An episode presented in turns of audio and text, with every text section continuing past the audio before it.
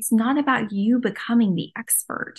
It's about you creating a team of experts and a mastermind and a community of people who can help you find the answers and gain the knowledge that you need to gain so that then you can apply it and take action. Hey everyone, welcome to the Nourished and Thriving Show. I'm your host, Katie Lovett. I'm a registered dietitian on a mission to help you increase your impact and legacy on the world while healing your gut and reducing your IBS symptoms. I'm so grateful to have you here. Each week, I'll inspire you to live vibrantly and provide valuable resources and information that empowers you to take bold action towards your health goals. Before we dive in, make sure you follow or subscribe to my show wherever you're listening so you never miss an episode. Ready? Let's go! Hey guys, today we're talking about knowledge, and you may think that that's like got nothing to do with your gut, but it has all the things to do with your gut, and I'm about to explain why. So going way back to the very beginning of this podcast, when it was just a wee young little baby podcast, I kicked the show off with a summary of my 6 stages of gut rehab. And then I proceeded to have an episode covering each one of those stages in more depth.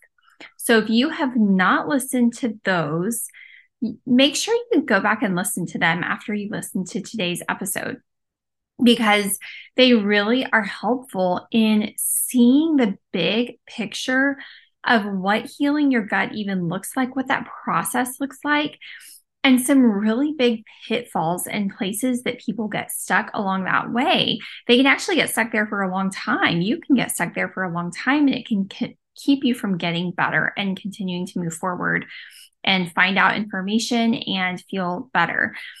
Now, today's episode about knowledge is talking about one of those stages of gut rehab and how that stage, you know, it's really applicable in that stage, but also all of the stages. And it could be the thing that's really holding you back.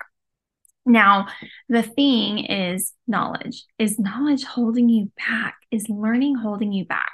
So there's a few ways that this can happen. So first of all, the quote that, you know, Thomas Jefferson is attributed with saying, and I think he actually borrowed it from Francis Bacon from a long time before he was around, said, "Knowledge is power." And Thomas Jefferson said this with the intent of building a state university, which is a really marvelous thing to, you know, work to build and create. I think it's wonderful. A state university, improve access to knowledge to people. That's wonderful. You know, thinking about the Middle Ages, or, you know, even a couple of hundred years ago, how knowledge was not nearly as easily shared or distributed. And people who were commoners or not educated, you know, really they had no way to better themselves because they didn't have any way of, you know, receiving education, of learning new skills or anything like that. And so, you know, it really is what created this big, you know, rift in society, right, between people who had resources to become educated and who didn't. And that rift is absolutely still present today, but the gap has definitely gotten narrowed and made smaller because of the accessibility to information, you know, and today with the internet and podcasts and all of that, you know, you have millions of information points at your fingertips.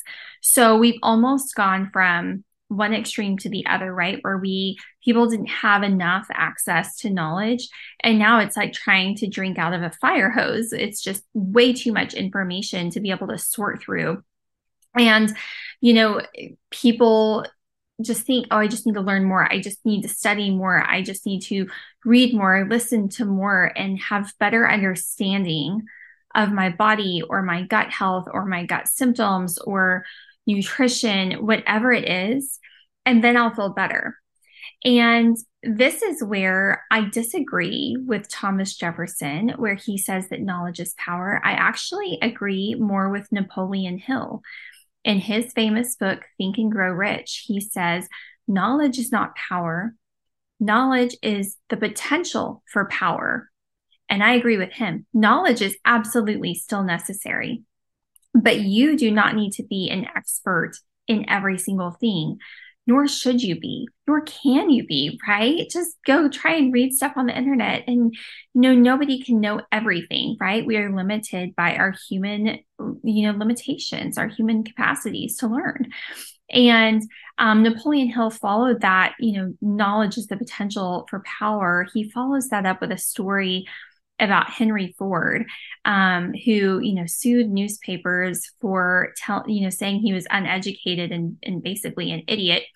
And he was put on stage as a witness against himself. And the attorney was asking him all of these, really detailed questions about history and, educational information.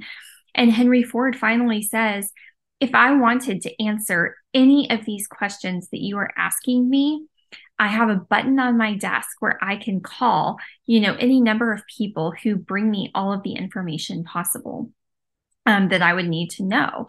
And I think that is really powerful.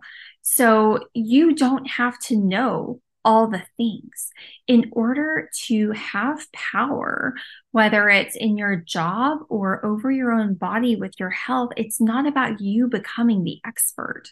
It's about you creating a team of experts and a mastermind and a community of people who can help you find the answers and gain the knowledge that you need to gain, so that then you can apply it and take action, right? Because if you just sit back and you're reading and you're reading and you're reading and learning and, oh, I just need to learn more. Oh, I guess I need to become a doctor myself or a nutritionist myself. I've talked to people like that. And that's wonderful if you become so passionate about nutrition or health through your own experience that you want to go help other people.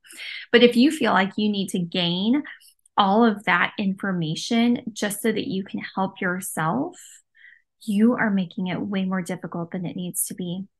And my friend, if you continue to just learn and retain information, you get stuck in that second stage of gut rehab, which is the root cause researcher. You just research and research and research. And then you start to find that everything contradicts everything else. So how can you possibly know what the right answer is or what the perfect solution is to your struggles when everything is contradictory?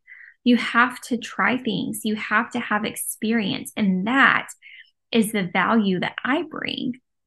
Part of the value I bring is I've helped hundreds of people. I've seen what works and what doesn't work. I'm part of masterminds with other providers who see what works and what don't work. So I bring all of that experience of application of knowledge to you.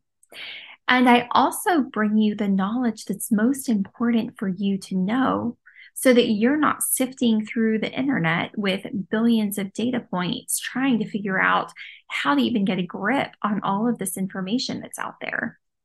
If you sit and study and study and study, but are too scared to take action or aren't sure what to try, or maybe you try one thing and then it doesn't work, and so you keep studying and you get stuck in that root cause researcher phase, you're no better than an encyclopedia, right?